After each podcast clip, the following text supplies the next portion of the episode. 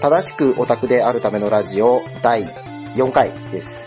今回オープニングからゲストさんお呼びをしたいと思いますので、ゲストさんは今回カイトさんです。よろしくお願いします。はい、よろしくお願いします。で、今回最近の話なんですけど、最近というか今日午前中にですね、今日は5月の26の土曜日なんですが、午前中に一人カラオケに行ってきまして、カイトさん一人カラオケとかって行ったりします？ないですね、経験は。あ、経験ないですか？はい。あ、じゃあちょうどいいですね。自分結構一人カラオケ好きなんですけど、はいはい。普通のカラオケ、皆さんとなんか友達とかっていうのは行きます。誘われたら、そういう感じなんですね。自分結構カラオケ好きで、はい、で、一人カラオケ、大学生の時に暇つぶしで行き始めたのがきっかけなんですけど、はい、何がいいかっていうと、簡単な話なんですけど、誰に気兼ねなく自分の好きな歌をいくらでも歌えるっていうのがすごいおすすめで、はい、なんですかね、ストレスがたまらない。なんかあるじゃないですか、アニメが好きな人たちと行くと、こうなんかアニソンしか歌っちゃいけないのかなみたいなのとか、逆にこう会社の人たちとかと行ったり、会社の上司とかそういう人たちと行ったりすると逆にアニソン歌えないとか、はいはい、そういうのが全くないんで、アニソン歌いたいなと思えばアニソン歌えばいいし、なんか洋楽のロック歌いたいなと思えば洋楽のロックを好きなように歌える。で、多分僕の今日のツイート、午前中のツイート見てもらえればわかるんですけど、ジャンルバラバラなんですよね。アニソン歌って、洋楽ロック歌って、J-POP 歌って、またアニソン歌うみたいな。はい。で、しかもそのアニソンも結構、割と古いのから新しいのまで結構バラバラで歌ってるんで、やっぱそういうのが、友達と行ったりするともう、なんか知ってる、相手が知ってる歌じゃないと歌えないなみたいなのがあったりするんですけど、そういうのないんで、すごいおすすめなんですよね。はい。なんでもしリスナーの方でも一人カラオケやってるとか、逆にやったことないんだけどどうすればいいのとかっていうのがあれば聞いてもらえれば、自分割と歴長いんでいろいろおすすめをできますので、よければというような形でオープニングを終わりたいと思います。じゃあ本編の方行くんですけど、本編今日はゲームの話をしようと思いまして、一応予定では私2本とカイトさん2本ずつで話そうかなと思います。で、今回ぶっちゃけもう多分二人とも上げるゲームが割と発売してから多分経ってるゲームだと思うので、ネタバレをしてもらっても大丈夫なんで、一応注釈だけネタバレしますんで、万が一上げたタイトルが今からやるとか、今やってる最中でネタバレ食らいたくないってことであれば、今電源をというか再生停止ボタンを押してください。ということで、これだけ推奨しておきましょう。ええか。じゃあ、ということで、本編はネタバレありで、本編に行きたいと思いますんで、じゃあ本編の方をどうぞ。はい。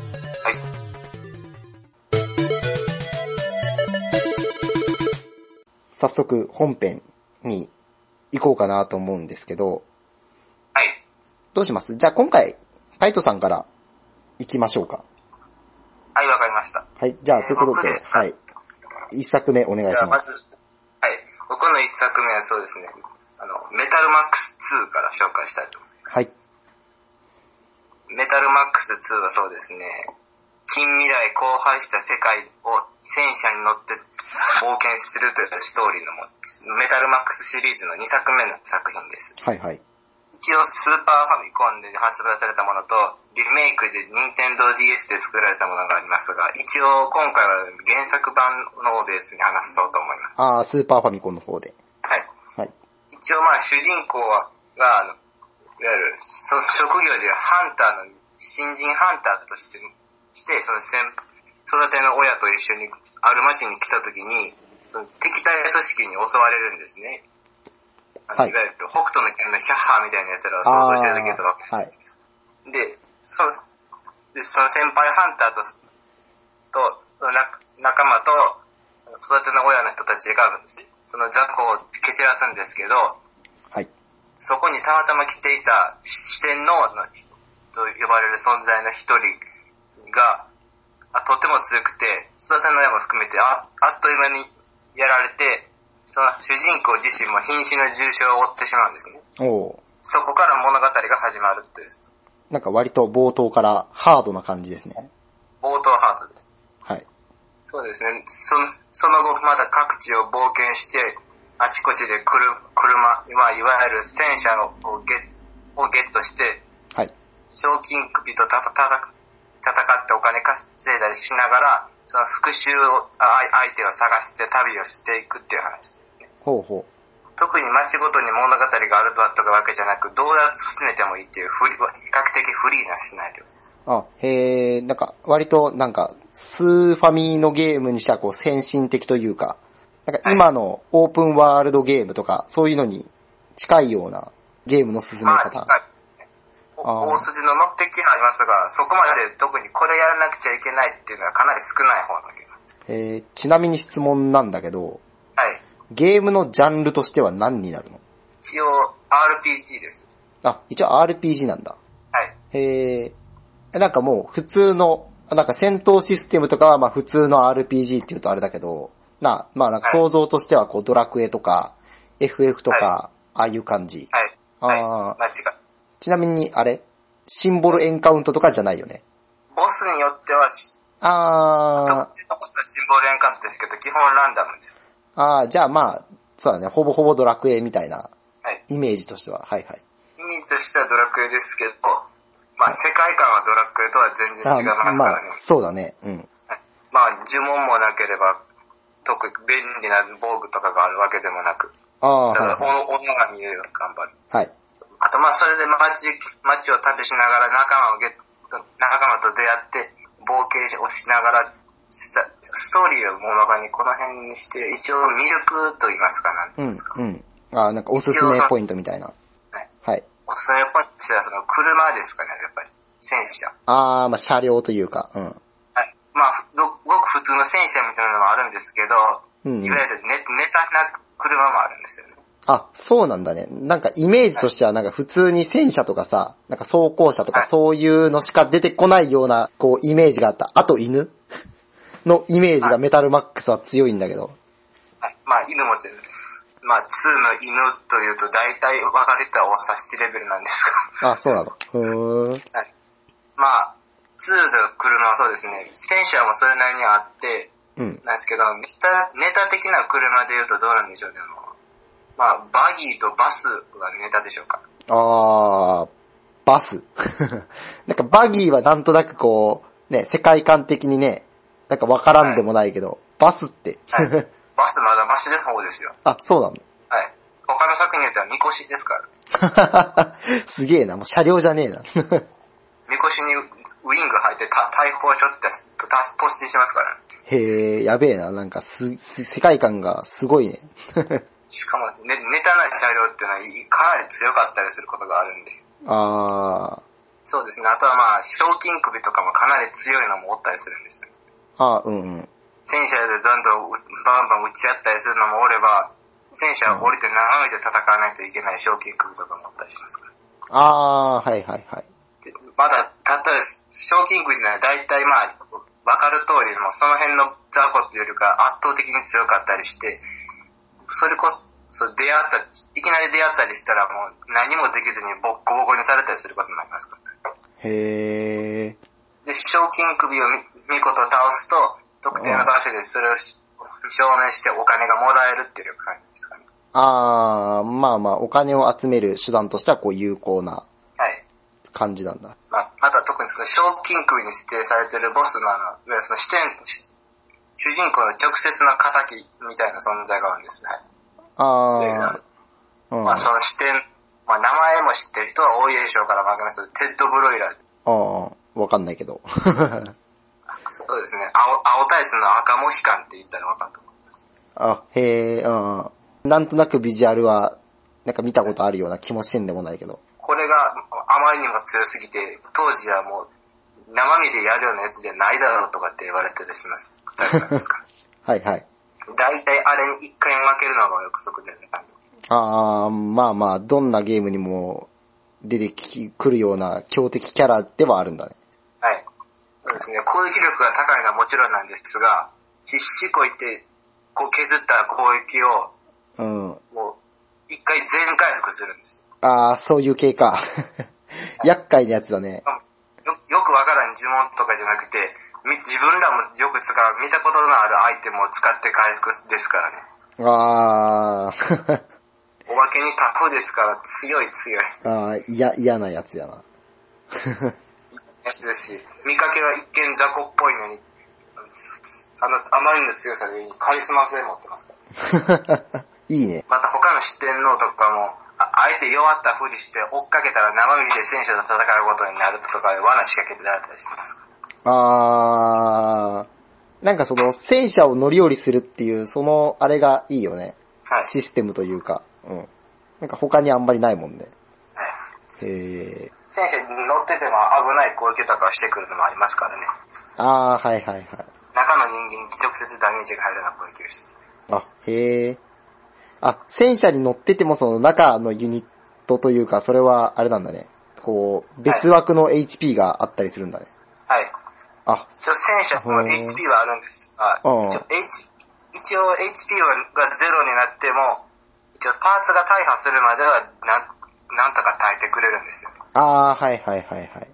一応 HP がゼロになってからはもうランダム、ギャンブル勝負みたいになってくると。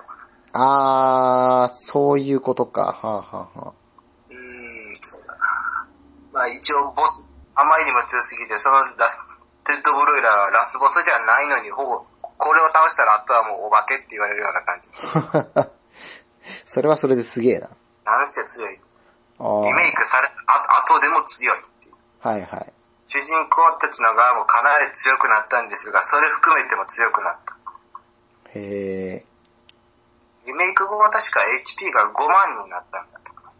あ、ちょっと弱くなったみたいな。ちょっと弱くっていうか、うん、攻撃力が強くなって、うん、そこ攻撃パターンに自身に微量のリジェネと、回避がランダムの即死攻撃を使ってくる。あとさらに、クランの全回復を3回やらない。ああ、はいはいはい。まあ、つまり、時代にあった恐ろしい強化をされたということ。あ、強くなったの？はい、逆に強くなりました。あ、なんか珍しいパターンだね、それ。なんか大体、なんかその手の強キャラってさ、リメイクになるとさ、はい、なんか、なんていうの？こう、現代の感覚に近くなってさ、こう弱くなるっていうのがこう、お決まりのパターンで結構あるんだけどさ、はい、逆に強くなったんだね。はい、逆になってさ。珍しいな、それは。たまさんからの装備はレベルやと、あっという間にボコボコにされます。へぇ、いいな。そうですね。それボスが、RPG に名を残すほどの存在ですからね。ああ。全回復と言ったら、まあ、あいつみたいなもんです。はいはい。恐ろしいボスですよ。ああ。リメイク版でやりましたけど、もうめちゃくちゃ苦戦しました。いやー、ブロイラーがついてる。ああ。だってそろそろ、6歳に1本目どうぞ。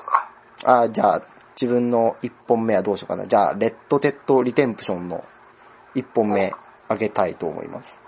これが、一応、プレステ3と、Xbox かなの、あれはなんだろう、360かなその前かなあ、360か。で、出たソフトで、出してるゲー、無会社がロックスターゲームス。はいはい。なんだあれは。タイトルの名前が出てこないんだけど、なんだっけな。あ、グランセフトオートを作ってる会社。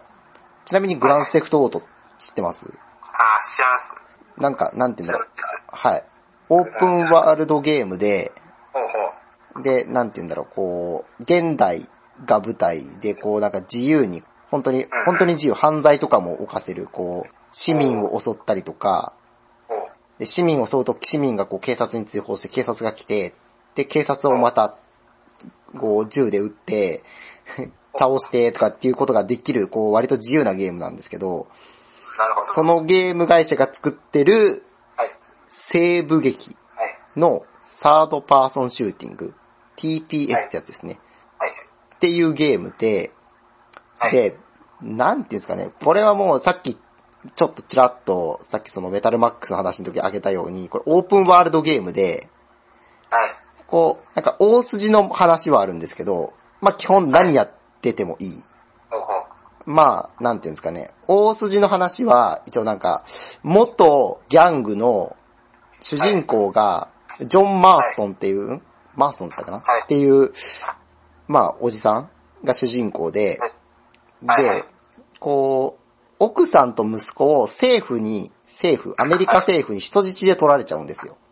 で、それを返してもらうには、アメリカ政府の犬になって、元仲間のギャング、今ではもう、元は仲間の時はそんな大したことないって言うとあれなんですけど、まあ大したことないやつだったのが、こう、偉くなって出世してって言うとあれなんですけど、まあ、ちょっと名うてのギャングみたいのになって、こう、アメリカとかメキシコとかに散らばってる、4人ぐらいいる、こう、元仲間を、こう、始末しに行かなきゃいけないっていう、大筋の話はあるんですけど、まあ、大筋の話もそうなんですけど、これまあ、何が楽しいかって、自分、第3回、前回の話でちょっとちらっと言ったんですけど、西部劇がこう好きなんですよ。で、その西部劇を体感できるっていうのが一番好きなところで、まあ、もちろんこう移動は馬に乗ってこう移動なんですよ、基本。まあ、あと馬車とかもあるんですけど、まあ、基本は自分で馬を捕まえたり、買ったりして、で、その馬に乗る。で、移動する。まあもちろんオープンワールドでマップが広いんで、クイック移動って言って、なんですかね、ポーズ画面からこう、行きたい場所指定すると、ロード挟んで移動するっていう移動手段もあるんですけど、個人的には馬に乗って移動するのが好きで、こう、街から街にこう、馬に乗って移動するんですよ。で、そうしてると、なんか、たまに街に入った瞬間にこう、なんていうんですかね、荒くれ者からこう、勝負を仕掛けられたりとか、あるいは、町と町の間の、こう、なんていうんですかね、道のところで脇で、ちょっと犯罪が起こってたり、なんか銃撃戦が起こってたりするんですよ。で、そういうのに、こう、自由に、こう、介入したりとか、あえて無視したりとか、逆に、こう、なんですか、悪い方の味方をしたりとかっていうのが、こう、できる結構自由なゲームで、で、悪いことをすると、こう、悪名っていうのがあって、名声と悪名っていうのがあって、名声は上がると、まあ、なんですか、人から感謝されるんですけど、悪いことすると逆にこう、そのゲージがこう、悪い方、悪評の方にこう、どんどん溜まってっちゃうんですよ。そうなると、なんですかね、警察みたいなやつから追われたりとか、賞金稼ぎみたいなやつらがこう、襲ってきたりとかっていう風なことができたりとか、こう、すげえ自由なゲームで、あとは、なんですかね、クエストみたいのがこう、各地にいろんな、これをやってほしいみたいな依頼をしてくるやつらがいるんですけど、このメインストーリーとは関係なく、で、それがいちいちブラックなんですよ、話が。例えば自分の好きな話が、なんですかね、ちょっとなんか街から離れたところに住んでるおじいちゃんがいて、で、奥さんのためにこう花を集めてきてくれないかって言われるんですよ。で、まあ、花もそこら辺歩いてるとこう、あるんで、拾えるんですよ。で、こうどんどん拾って、集めて、持ってくんですよ。持ってくと、実はそれ奥さんがもう死んでて、奥さんがもう骸骨になってるっていうのがあったりとか、あとはなんだっけな、なんか水脈を掘り当てたいけど、その水脈が出てきそうな土地の利権を持ってる人がいて、そいつから利権証を金で買うか奪うっていう任務があったりとか、そういうちょっといちいちこうブラックなんですよ。あとまあなんか、一番最初に行く街があるんですけど、その街でこうなんか、子供が誘拐されたって言ってる女の人がいて、でその人の依頼をこなして、いろいろやっていくと、後々それはもうただの誘拐じゃなくて、実は食人鬼が誘拐してて、もう食べられてる。子供がもう食べられちゃってる。とかっていう、ちょっとブラック、ちょっと後味の悪い感じの任務があったりとかして、そこら辺がすごい好き。っていうのが、まず好きなところ1点目。で、もう1点が、これすげえネタバレなんですけど、メインのストーリーを進めていくと、こう、まあ、言われたターゲットをこう消していくんですよ。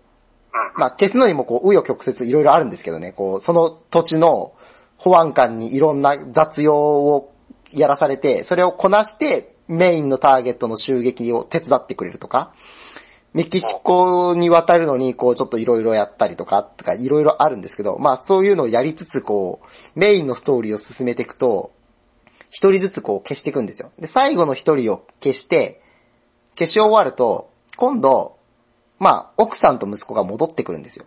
家に。で、その家の牧場に行って、こう、奥さんとかがこう、なんですかね、クエストマークが出てるって、奥さんとか息子とかに。で、話を進めていくと、じゃあ奥さんのこういうのをやってほしいとか、あとは息子を狩りに連れていくとかっていろいろあるんですよ。で、そういうのを進めていく、まあ、いわゆるこの、なんですか、今までジョン・マーストンさん、主人公がやってきた日常みたいなのを最後チラッとやらされるんですよ。ね、それをやっていくと、で、もうこの主人公のジョンはもう足を洗ってて、普通のもうなんていうんですかね、カーボーイというか、まあ、牧場を牛育ててみたいなことやってる人なんですけど、そういうのをやらされるんですよ。牛をこう放牧地に連れてくとか、放牧地に連れてった牛をまた自分の土地に戻すみたいな、作業みたいなのをやらされるんですよ。で、あ、なんかたるいなとか思いながら、まあでも一応これストーリーの最後の部分だし、まあやっとくかみたいな感じでこうやってくんですよ。はい。まあボーナスステージみたいなもんかなみたいな感じでやってくんですけど、やってったら、ある日突然、こう、クエストを発注した瞬間にこう、襲撃を受けるんですよ。はいはい。で、何の襲撃かなって思うと、実はそれ、アメリカ政府からの攻撃で、はい。まあジョンが、まあ、周りのこう、元の仲間を消した後に、最後に残ったギャングは、もう自分っていう扱いを受けて、はい、で、父親と母親、まあ、つまり主人公と、まあ、奥さんは殺されるんですよ。で、殺されて、まあ、10年後かな、飛んで、そしたら主人公が突然息子に切り替わる。成長した息子に切り替わる。で、最後、その、アメリカ政府のその命令を下したやつを殺して終わるっていう、最後復讐をするパートがちょっとあるんですけど、そこがなんかすげえ今までやったことないなっていう新しいゲーム体験。主人公をこうプレイして散々ずっと何十時間と主人公をプレイした後に、最後の数時間だけは息子をプレイさせる。っていう、まあ、今まで自分はこう出会ったことないゲーム体験をさせられて、あれはなんていうんですかね、長い映画をずっと見てた感覚に近い。ゲームというより、映画を体験させられる、長い映画を体験させられるみたいな、っていうのに近いものがあって、すごい、なんか自分の中に残ってるゲームではありましたね。一応これが自分の1本目、レッド・デッド・リデンプション。で、ちなみに、今年のね、夏ぐらいに2が、多分話は続いてないと思うんですけど、2が出るんで、プレステ4とか、次世代機で。なので、すごい期待をしてます。ということだけ言って、じゃあ自分の1作目、終わりたいかなと思うので。はい。じゃあ次、カイトさん2作目をお願いします。そうですね、僕の2作目は、初代プレステのゲームで、ゾイド帝国 VS 共和国メカ生態の遺伝子っていうゲームを紹介したんですけど、はい、そうですね、これプレステの方に移ったゾイドのゲームの中では結構有名な方で、うん、昔やったメカ生態ゾイドの時代 のゾイドたちを操って戦うみたいなストーリーです。へー。一応公式とかであるバトルストーリーとは違ったイフのストーリーで戦うんです。あー、はいはい。一応、物語としては、一応帝国と共和国の戦争が休戦状態に入ったけれど、共和国が民主主義を押し付ける中で、帝国がもう侵攻作戦を仕掛けることにしたっていう感じのストーリーですね。ああ、はいはい。一応帝国側はその侵攻作戦の主人公っていうことになって始めてて、共和国側で始めると、侵攻作戦でかなり攻め込まれたの大統領の影武者の役として登場します。ああ、まあつまるところ主人公はこう選べる、どっちサイドか。はい。ああ、はいはい。の軍で戦うとかになる。ああ、はい。一応まあゲームシステムとしてはまあスパロボみたいにマスで動かして、うんうん、で攻撃指示をするんですけど。攻撃はただ一回一回するだけじゃなくて、そうですね、攻撃のするときの中身はどちらかというとポケモンバトルみたいな感じに近いですね。ああ、はいはいはい。まあどっちかっていうと RPG 寄りというか。はい。はいはい、わざというか武装を選んで、はい、これも使える武装を選んで、で、それの技の、武装の攻撃できるスピードの速い順から攻撃するみたいな。まあゲームシステムはあれだね、なんだろう、シミュレーション RPG とかそういう感じのに近いのかな。うん。ですかね。はいはい。一応そんな感じで戦って勝って経験値ってレベルって上げて、でそれでミッションをクリアしていくみたいな感じです。じゃあもう完全にシミュレーション RPG ですね。一応まあこれのゲームですと、これといってストーリーに名前のある人物がほとんど出てこないんですね。なんかそれはそれで珍しい。はい、一応まあ名前として出てくるのはその共和国の大統領と帝国の皇帝の名前が出てくるんですけど、はいはい、他の人物の名前はほとんど出てこないです。へー、すげえな。共和国側であっても帝国側であってもかなり最初は苦戦しますけど、うん、中盤ぐらいになると大型ゾイドもどんどん動かせるので楽しくなってきます、ね。はいはいはい。そうですね。発売した時期にはすでにゾイドの新シリーズが動いていた時期だったんで、まあ、古いゾイドばっかりで、っていうような子供も多かったでしょうが、うん。一応ゲームとしてはかなりいい出来だと思います。へー。ただ 90% をたまにホイホイ外すのはどういうことなんだってちょっと怒りそうになりますけど。まあ、手のゲームのパーセンテージって割と当てにならないよね。100% 以外は信用できず、80% 以降はほぼ外れるだろうって思いますね。はいはい。あと、このゲームの魅力はそうですね、小型ゾイドでも下克上ができるってところですから。はいはい。例えば、かの有名なデスザウラーに小型ゾイドで果敢に立ち向かって勝利することもできますし、逆に大型に乗って小型を蹴散らすとかもできますからね。戦略が立てて自由にプレイできる。へー。一応、ゾイド自体もカスタマイズしたり、特定のゾイドがパワーアップで武装が増えたりするんです。そういうなんだろう、組み合わせ要素的なのも。ただ、増えりゃいいってわけでもなくて、はい、一応ゾイドにつけられるパーツには武器も含めて数が決まってるので、武器が多ければ強いってわけじゃないです。そういうことね。はいはい。武器が多いと、補助のパーツがつけられる数が少なくなるので。はいはいはいはい。まあ、例えば命中率を上げたりとか、移動速度を上げたりとかっていう、そういうパーツがつけれなくて、こう、はい、攻撃力ばっかりね、振ってるとダメってことね。ですね、ちょっと困ってるんです。あとはそうですね、ゾイドのスキルの分野とかもあって、格闘戦の攻撃が当たりやすくなったり、攻撃力が上がる方のポイントばっか振ってると、遠距離戦とかではさっぱりダメになったりすると思います。はいはいはい。まあ、その手のゲームはあれだよね、なんか難しいよね、こう、バランスをこう、取っていくのが。バランスで育てると、どうしても伸びが悪い。そうだね、このね、器用貧乏に、ね、なっちゃったりとかね。もう特定のゾイドはもう格闘に一気に振って、武装も移動力上げるにして、接近して格闘戦で仕留めるみたいなのも、ゾイドっぽくていいです。はいはいはい。ゾイドによっては、まあ、射撃の武器しかなかったり、格闘武器しかなかったりするんで。はいはいはいはい。その辺のスキルの振り分けが大変ですかね。そういうのに、はいはい。どうぞ。水中にいる的には、陸上のゾイドはほとんど攻撃できないパターンが多いです。そういうのもあるんだね、こう、なんか地形というか。水上でないとかでもない限りは、それこそ水中から攻撃するとはとにかく逃げるしぐらいしかできないので。敵にやられても腹立つして、かといって味方でやると時間がかなり伸びてしまう。ただ範囲攻撃とかは、陸上のゾイドでも水中の当たりますね。はいはいはいはい。あとはまあ、ステルスですかね。奇襲、いきなり、敵の移動ルート上に仕掛けて、敵を引っ掛けて、そのターンは相手は攻撃できず、こっちは相手はダメージが2倍になるっていうすごいのがあるんですけど。はいはいはいはい。それをやるって、小さいゾイドでも大型ゾイドに大ダメージを与えるとかできます。それがさっき言ったあれね、もうなんか、下克上みたいな。はい。はいはい、はい。場合によっては小型が大型を一撃で倒しますからね、奇襲が使える。そういうのね、楽しいよね。はい。戦略勝ちというかね。そうですね、あと小型も強いのに陸底に結構補正があって、大型とこが当たると避けやすく当たりにくいっていうのがあるんですよね。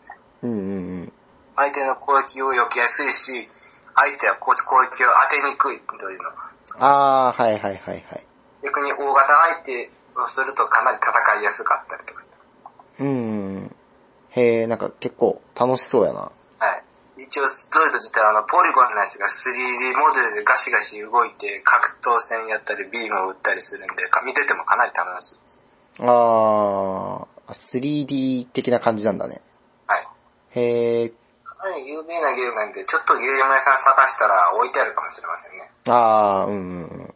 そうだね。難度的にはどっちが高いかな。共和国軍の方がまだ難易度は緩いかな。ああ。やっぱちょっとあれだね。ちゃうんだね。難易度がね。へぇ、はい。と共和国だったら共和国の方がまだ若干緩いですかね。ああ。共和国はまだ小型も優秀なのが多いんですけど、帝国は優秀って言ってるけど、癖が強いのが多いと思います。ああ。と、まあ、尖ってるとか。対空とかができなくて泣きを見るっていうのが多いです。ああ。へぇ。共和国の飛行ドイドンが、ね、攻撃されてもどうすることもできずにっていうのが多いです。ああ。ただ、大型のドイドの性能はもう帝国の方が高いんじゃないかなとかって思って。ああ。まあ、ゾイド自体はほとんどは店で買って、ストーリー進むごとに買って仲間にしてっていう感じなんですけど、うん、特定のゾイドとかはもうステージクリア後に、舞台に編入するみたいな、うん、数が限定されてたりする。へぇ。一応帝国やったらまあデスザウラ、共和国やったらウルトラザウルスとかが特定のカードしか入手できませんね。あー。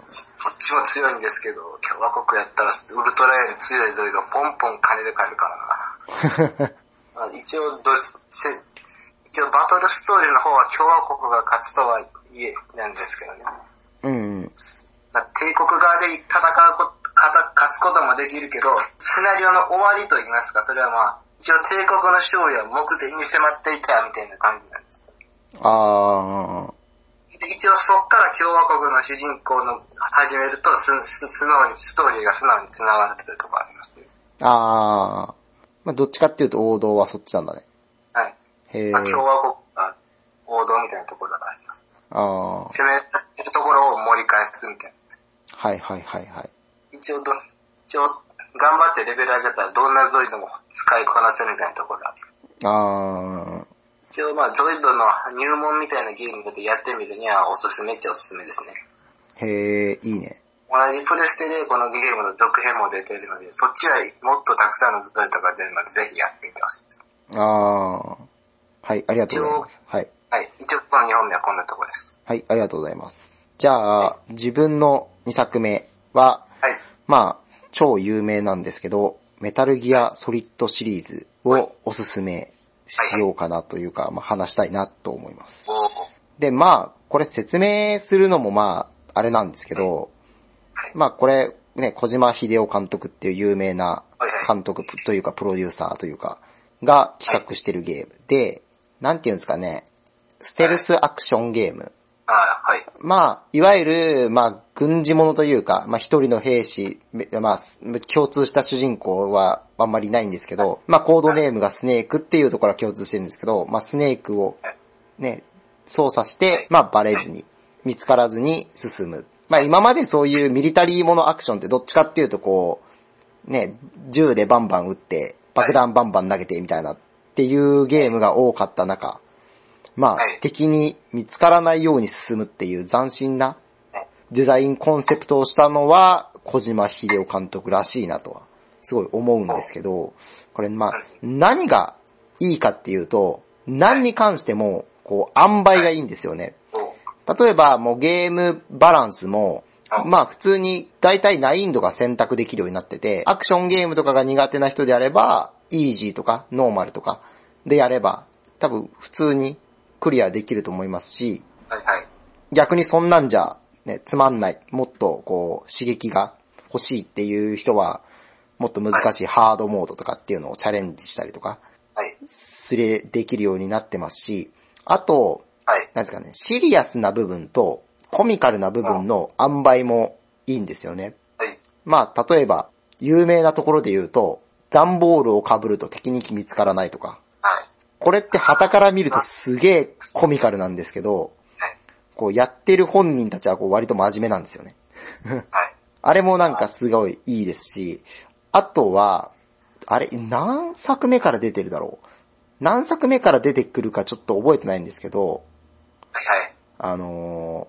エロ本、通称エロ本と呼ばれるブックっていうアイテムがあるんですけど、はい、これ設置武器で、こう設置しと、こう、敵が巡回兵なんで敵がこう巡回してるじゃないですか。その巡回ルートにこれを設置しとくと、これを発見した敵が、これをずっと眺めてて、隙ができる。まあそこをこう、なんか眺めてるうちにこう、通り過ぎてもいいし、倒してもいい。これも旗から見るとすごいコミカルじゃないですか。こんな重要施設を警備している兵士が、そんなエロ本なんかに惑わされるなよっていうツッコミがあったりするんですけど、こう割と普通に出てくる、シリーズ通して出てくるアイテムなので、最初はそういうツッコミもするんですけど、途中から普通に使うようになるんですよね。とか、あと、これ3から、2からかな、なんですけど、この手のゲームって、ミリタリーアクションもののゲームって、まあ、銃を使うじゃないですか。はいはい。で、まあ、頭が弱点。はい。なのは、まあ、理解できるじゃないですか。はい。あと、股間も弱点なんですよ。はい。メタルギアシリーズ、なぜか股間も弱点で、普通に頭打ち抜くと、まあ、そのまま、パターンって倒れるじゃないですか。はい。股間を打つと、股間を抑えて、もだえた後ちゃんと倒れるんですよ。そういうこう、はい。芸が細かいんですよね、小島監督。はい。あと個人的にすごい好きなのは、プレイステーション2で、ゾーンオブエンダースってわかります？知らないですか？知らないです。これは小島秀夫監督が手掛けてるロボットアクションゲームなんですけど、これも自分すごい好きなんですけど、それのちょっと後にメタルギアソリッド2を出してるんですよ。後かな？多分後。だったと思うんですけど、でこうプレイしてると、こうなんですか、ね、集積場みたいなこう段ボールがいっぱい置いてあるところあるんですけど、そこにそのゾーンオブエンダースのこうロゴマークがついてる段ボールがこう普通に置いてあったりとか、そういうこう小ネタを挟んでくる。とか、あとはそうさっき言ったこう今のがこうコミカルな部分なんですけど、あとシリアスな部分で言うと、こう割となんかこう小島監督ってちなみに小島監督のゲームってなんかやったことあります？特にないですか？なかったと思いますけど、はい。うん。基本的になんか割とこうメッセージ性が強いんですよ。例えば、1で言うと、ゲノム、いわゆる遺伝子とか、そういう話が割とこう、テーマとしてあって、で、あとメタルギアソリッド2で言うと、2はね、ミームかな？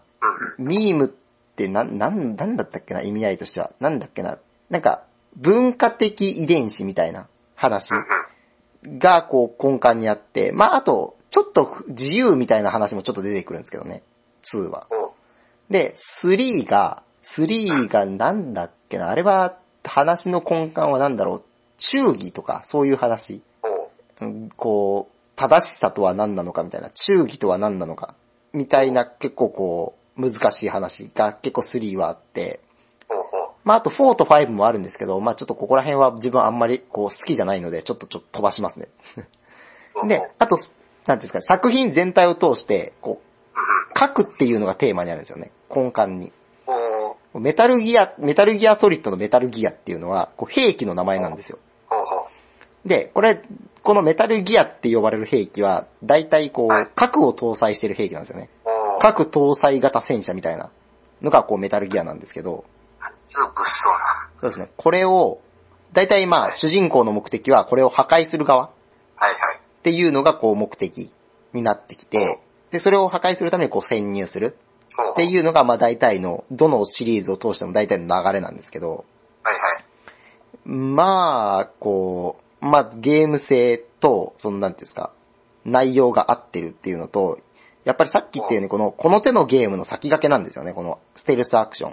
まあ、後にアサシンクリードとか、そういうのがいろいろ出てきたりするんですよ、ステルスアクションって。こういうのの一番根幹にあるのがこのメタルギアっていうのになってきますね。で、あとは、なんだろう。ゲームの内容とかも結構面白くて、敵キャラとかが結構魅力的なんですよね。だいたいシリーズを通して、なんですかね。その、例えば1だったら1にはこう共通してこういう、なんだろう。敵のモデルがあるというか、なんて言うんだろう。共通したこう、なんだろう、テーマというか、っていうのがあるんですよね。例えば1で言うと、1は動物なんですよね。敵が。まあ、動物って言うとあれなんですけど、まあ動物の名を冠した敵。バルカンレイブンとか、スナイパーウルフとか、っていう名前をこう、名前の一部に動物が入ってる。敵が出てくる。で、こう魅力的なんですよね、結構敵キャラが。あと有名なところではサイボーグ忍者っていうのが出てくるんですけど、うん、こいつはもうなんか全身、こう、メカチックな外装みたいのをこうつけてて、で、刀で戦うっていう、こうわけのわからんやつなんですけど、こいつが出てきたりとか、あと有名なところではリボルバーオセロット。うん、これも名前まんまなんですけど、リボルバーで戦うおじいちゃんが出てきたりとか、こう、敵キャラっていうのも割と魅力的な作品になってて、あとはよくあるのは、こう、言われるのはですね、こう映画的な演出が多い。まあ、この小島秀夫監督っていうのが、大の映画好きで、もうツイッターとか見るとわかるんですけど、すぐ映画の話ばっかりしてるんですよ。っていうぐらい映画が好きな監督なんで、もう映画、割とこう映画的手法をこう取りたがるんですよね。作品の中で。ムービーシーンにちょっとこの映画のオマージュとか入れるとかっていうのが割と多くて、そういうところもこう楽しみの一部であったりしますね。あとコミカルな部分で言うと、セーブゲームなんでこうセーブするじゃないですか。そういうところにちょっとした遊びを入れてくるんですよね、この人。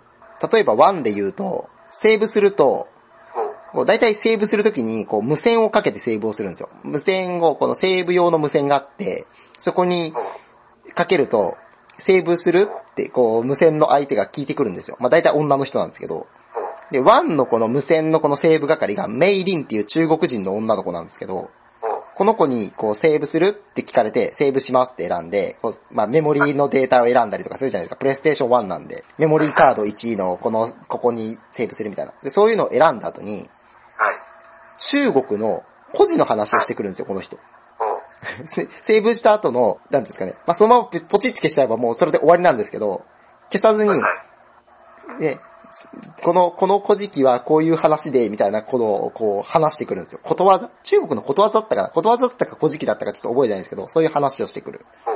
あと、3、メタルギアソリッド3に、パラメディックっていう、これもセーブ係の女の子がいるんですけど、その子にセーブのこの無線をかけると、これも同じようにこう、セーブ、どのセーブデータにセーブしますかみたいなのが出てきて、それを選んだ後に、まあ、これも一緒で、そこでポチってゲームの電源を落としちゃえば終わりなんですけど、落とさずにこう話を聞いてると、映画の話をするんですよ、この女の子は。例えば、怪獣王ゴジラって知ってるって言ってゴジラの話をしたりとか、なんか、なんだっけな、映画の半魚人の話をしたりとか、そういうこう、なんですか、怪物映画というか、そういう映画の話をこう割としてくるんですよ。ドラキュラの話とか。なんでこう、大体、セーブ係はこういう話をするっていうこのなんか、流れみたいのがあるんですよ。そういうのもこう結構面白いところ。今回のセーブネタなんだろうみたいな。あとは、有名なところで言うと、メタルギアソリッド2で、まあ、これ重くそネタバレなんですけど、主人公がこうライデンっていう、なんですかね、イケメン。今までのそのシリーズのスネークっていうのは、こう割となんかこう、ハードボイルドなおじさんみたいなキャラクターなんですけど、2はこのなんか、若いイケメンのお兄ちゃんなんですよ。2の主人公は。で、そいつの上官が、実はこれ敵側の、なんですかね、AI みたいなやつだったんですけど、その敵側の AI にこう、バグをこう送り込むんですよ、その前に。で、バグを送り込んで、こうバグってくるんですよ。そうなると実は AI 側の人間だったその長官で、しかも AI なんで、バグを送り込まれて、こいつバグるんですよ。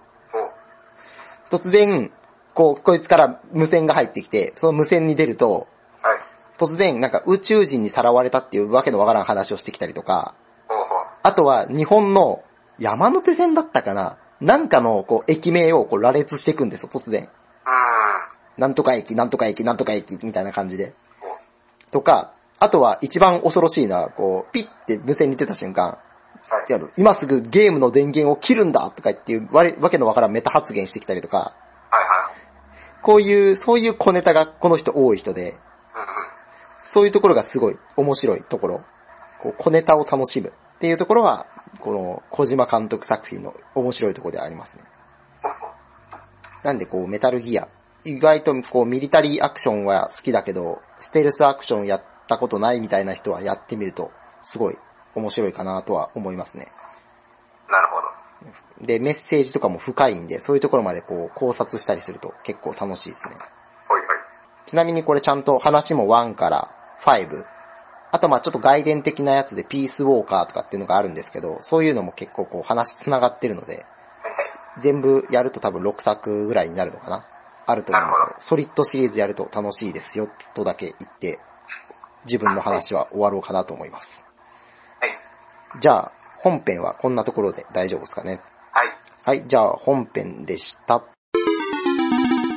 じゃあ、エンディングなんですけど、エンディング、特に今回メールとかは来てないので、メールを募集してますとだけ言っておきたいんですけど、はい、一応今回ちょっと、2、3日ぐらい前に、はい、新しいコーナー案を、番組アカウントの方に投稿しまして、一応それの話だけチラッとしたいなと思うんですが、はい。じゃあ新しいコーナーが、まあ、これ聞いてる人が多分ね、白プロ界隈の人が多いと思うので、白プロコーナー2つ作りましたので、メールをお待ちしてます。1つ目が、所領の中心で愛を叫ぶ。まあこれ某映画のパロディなんですけど、はいはい。その名の通り、自分の推しの城、はい。はどの城でどういうところが好きみたいなことを送ってもらうだけのコーナー。で、僕が代わりにそれを読んでみんなに発信したいと思います。はい、もちろんこれのこうお返しのなんかとかでもね、あ、その子好きだったらこの子どうですかみたいなのももちろん大丈夫なんで、そういうのもこのコーナー、まあいわゆるなんですかね、白プロでなんですかね、白娘の話をしたいならこのコーナーに送ってくださいみたいなコーナーなんで。はい。良ければ送ってください。これが一つ目のコーナーですね。はい。二つ目が、白黒勉強会。まあ、略さないでください。はい。略しちゃうと白になっちゃうので、はい。某ラジオの名前になっちゃうので、略さないでください。はい、まあ、これ、お便りで、このコーナーどうですかっていう、確か天竜のみこさんが送ってもらったコーナーなんですけど、はいはい。まあ、それさ、そのまま採用しまして、はい、やりたいかなと思います。で、どういうコーナーかっていうと、まあ、はい、初心者の人が、はい、これこれこういうのってどういう意味ですかとか、まあ、例えば天竜のみこさんが挙げてもらったやつで言うと、直接の数値上昇とパーセント上昇の違い何ですかみたいな、はい、送ってもらってもいいですし、質問という形式で送ってもらってもいいですし、逆に、これをみんなに知っておいてもらった方がいいんじゃないかなみたいなのがあれば、うん、例えばこの間ちょっと自分がツイッターで見つけたんですけど、まあ、盾ルキッシュ盾をこう初めてゲットしたんですけど、どういう風に使えばいいですかみたいなことを言ってる方がいたんで、まあ、例えばそういうの、まあ、盾こういう使い方ができるよっていうのをこうね、こういう使い方をおすすめだよみたいなのがあれば送ってもらっても結構です。まあ、詰まるところ簡単に言うと、こう白プロで教えてもらいたいことを送る、もしくは人に教えたいこと、こういう技があるよみたいなのがあれば送ってもらえればと思います。一応これがこの普通のじゃねえをコーナー、新しいコーナー2つになりますので、よければ送ってください。で、あとは今まで通り、まあこれちょっと分けるために新しく名前つけたんですけど、普通おた。はい、普通のお便りですね。まあ僕への質問とか、こういうの取り上げてほしいとか、まあ何でも、番組の感想とかでも全然大丈夫ですし、はいはい。